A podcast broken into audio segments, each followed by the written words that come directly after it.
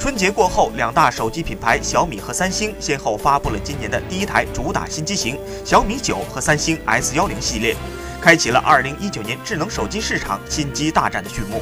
就在同时，全球知名调研机构也发布了中国手机市场的最新数据，国产手机市场马太效应凸显，